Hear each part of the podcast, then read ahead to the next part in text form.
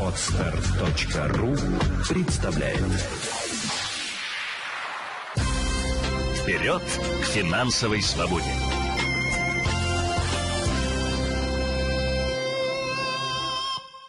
Здравствуйте, с вами Елена Феоктистова, это подкаст «Вперед к финансовой свободе». Хочу сегодня поговорить о кризисе и рассказать, что же делать, куда бежать и как сохранять сбережения. Если вы слушали ранее мои материалы или следите за мной не только в подкастах, но и в рассылке или бывали на моих вебинарах, то вы в курсе о том, что э, финансовый кризис, который случился, это неизбежность. Мы об этом в Центре финансовой культуры говорили, начиная с ноября 2018 года. А, те, кто успели подготовиться, создали финансовый резерв в трех валютах, э, приобрели э, инвестиционный портфель, вы молодцы. Вам остается теперь только ждать, радоваться и наслаждаться, докупая по э, выгодной цене а, активы или обменивая валютную массу на рубли для того, чтобы закрыть какую-то финансовую цель. Если же э, вы недавно к нам присоединились или не попадались вам материалы, связанные с грядущим экономическим кризисом, то на сегодняшний момент уже бежать куда-то и что-то делать не следует. Уже поздно. Экономические кризисы случаются регулярно, минимум раз в 10 лет, э, и последний мировой финансовый кризис был в 2008 году, поэтому то, что произошло, было неизбежно. Э, на сегодняшний момент ситуация становится э, нестабильной еще и из-за паники на рынке, которые, которые подогревают различные, так скажем, и банки, и брокеры, и все остальные. Что не следует делать? Ни в коем случае не следует бежать в обменные пункты и покупать сейчас в три дорого э, доллары, евро и другие валюты, валюты для того, чтобы Э, как-то сохраниться. Почему этого не следует делать? Потому что на сегодняшний момент, помимо того, что э, цена на фондовом рынке меняется каждую секунду, так еще и обменные пункты увеличивают ваши расходы и увеличивают потенциальные убытки, исходя из того, что накручивают ценник к фондовому рынку и плюс прибавляют большие комиссии. А, люди стоят в очередях, люди бьются, и для обменных пунктов это самое золотое время. Они зарабатывают на комиссиях, они зарабатывают на разнице на курсах валют. Если у вас нет, э, если у вас есть какая-то ближайшая цель ближайшие два года, например, это или поездка куда-либо, или покупка машины, квартиры, а, возможно рождение детей или свадьба, то вам тем более нельзя переходить в, э, в другую валюту. Почему? Потому что в случае необходимости потратить рубли, вы вынуждены будете конвертироваться обратно. И никто вам не даст гарантии, что вы не потеряете на обменном обратном курсе. То есть вы можете сейчас купить за э, там, 80 э, рублей за доллар или евро, а в итоге продадите потом за 60. Потому что ситуация нестабильная, и как она дальше будет развиваться, никто гарантировать не может. И на сегодняшний момент еще существует паника, которая докручивает все до невероятных размеров. И нужно ждать, когда рынок более или менее придет в, какую-то, э, в какое-то равновесие. В дальнейшем, дальнейшем уже начинать покупать и оформлять себе финансовый резерв э, в виде трех валют, но не разово, знаете, так, побежать и сразу бухнуть туда все сбережения, а постепенно, то есть каждый месяц э, закупаться по, на какую-то небольшую сумму, таким образом размывая свою точку входа. Точно сейчас э, делать этого не следует, потому что сейчас уже все, ажиотаж на рынке случился. Второй момент, который важно учитывать, не стоит сливать свои рублевые сбережения на что-либо. Если вы планировали покупку квартиры или машины, или там дачи, или еще чего-то, да, пожалуйста, конечно, покупайте. Но если вы хотите слить свои рублевые сбережения только для того, чтобы их не потерять, это неразумно. Почему? Потому что, опять же, рынок нестабилен, и он через какое-то время стабилизируется, а вы останетесь без сбережений и с ненужным для вас э, каким-то, ну, так скажем, потенциальным активом. Возможно, это будет автомобиль. И сейчас самые наглые, так скажем, автодилеры будут э, повышать цену на автомобили, мотивируя это тем, что растет э, курс валют. Вместе с тем мы знаем о том, что рынок у нас э, автомобильный все равно переполнен и рано или поздно пойдет снижение. А, поэтому стоит просто набраться терпения и следить за обстановкой, спланируя, опять же, свои цели и желания.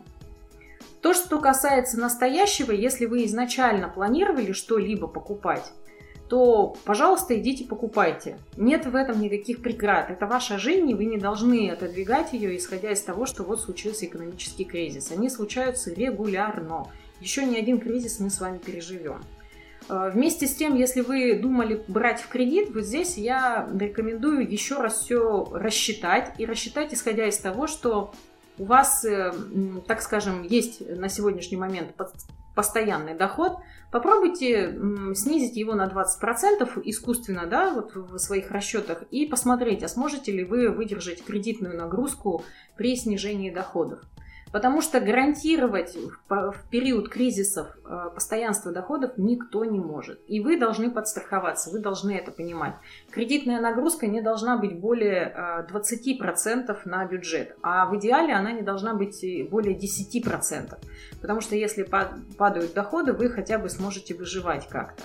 А если у вас кредитная нагрузка уже высокая, то любое падение по доходам может привести вас к долговой яме, что никому не нужно и создает только лишний стресс.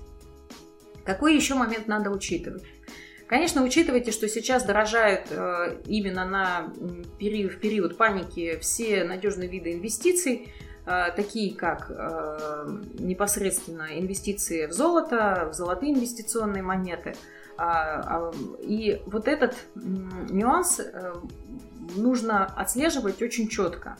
Так как паника есть, сейчас уже нужно сидеть и не дергаться, потому что если вы пойдете складывать свои сбережения в монеты, то как минимум вы должны делать это не разово, а размывать это в определенном периоде, чтобы у вас была разная точка входа. А во-вторых, учитывать о том, что сейчас из-за паники на рынке все побежали сохранять свои сбережения в золото. И как следствие, опять же, растет цены на золото, растут комиссии и ломбардов и банков на покупку и приобретение и так далее, и так далее. Поэтому, пожалуйста, вот самый простой способ во время кризиса – ничего не делать, планировать свою жизнь, Э, смотреть на свои желания и цели и исходить из этого. Мы с вами живем в рублевой стране, зарабатываем чаще всего рубли, поэтому нужно исходить из этого. Э, подстраховывать себя можно только э, разумным расчетом, а именно, если вы планируете увеличивать какие-то свои расходы, то делайте это исходя из того, что а вдруг, а вдруг доходы ваши упадут. Хотя бы снижать их при расчетах на 20%, чтобы понять, а сможете вы не потерять в качестве жизни, э, взяв какой-то очередной кредит. Ну и э, очень важная составляющая во время э, паники на рынке, если у вас есть сбалансированный инвестиционный портфель, если вы знаете, что покупать, то, конечно, то самое время пришло, вы можете приобретать в соответствии с вашим планом активы, потому что сейчас они просели. Я понимаю, что это бывает очень тяжело э, морально взять и начать покупать что-то, что-то, э, что-то, что летит э, сильно вниз и падает с каждым днем. Но если вы составляли инвестиционный портфель в соответствии с нашей программой а, или по книге а, «Инвестиции без риска», то, конечно же, э, конечно же, вы э, будете в выигрыше. А, какие еще нюансы стоит э, озвучить? Если мы говорим про надежные инвестиции, то стоит рассмотреть для себя как минимум накопительную страховку. Почему? Потому что это тот вид инвестирования, который, в котором не растут тарифы быстро. А, страховые компании, они большие, у них большой объем капитала, у них большой объем а, сбережений. И они не двигаются настолько быстро, как двигаются тоже золото, или же фондовый рынок, или же а, тот же самый курс валют. А, тарифные сетки утверждаются, спускаются, и агенты по накопительным страховкам работают. А, очень многие люди, кто следит за накопительным страхованием, например, еще в понедельник, когда 9 марта, когда курс Центробанка сильно отличался от фондового рынка, а, могли приобрести накопительную страховку по курсу Центробанка. Все, начиная со вторника, конечно, курс Центробанка изменился, и накопительные страховки тоже изменились. Вместе с тем, на сегодняшний момент еще тарифные сетки не поменялись. И если у вас есть действительно желание сохранить какие-то свои валютные даже сбережения, или рублевые сбережения, то имеет смысл рассмотреть накопительное страхование жизни как один из элементов фундамента финансовой безопасности. А, друзья, если у вас остались вопросы, связанные с финансовым кризисом, что делать с сбережениями, или покупать или не покупать недвижимость и так далее, вы можете их написать э, по форме под этим аудиоподкастом, а также ознакомиться с нашими продуктами в магазине. Для меня, мне кажется, что сейчас самое правильное время это как раз-таки посвятить изучению финансовой грамотности. Благодаря этому вы сможете не только подготовиться к следующему экономическому кризису, но и уже понимать, какие процессы происходят вокруг и не переживать из-за случившегося. До встречи в следующих аудиоподкастах.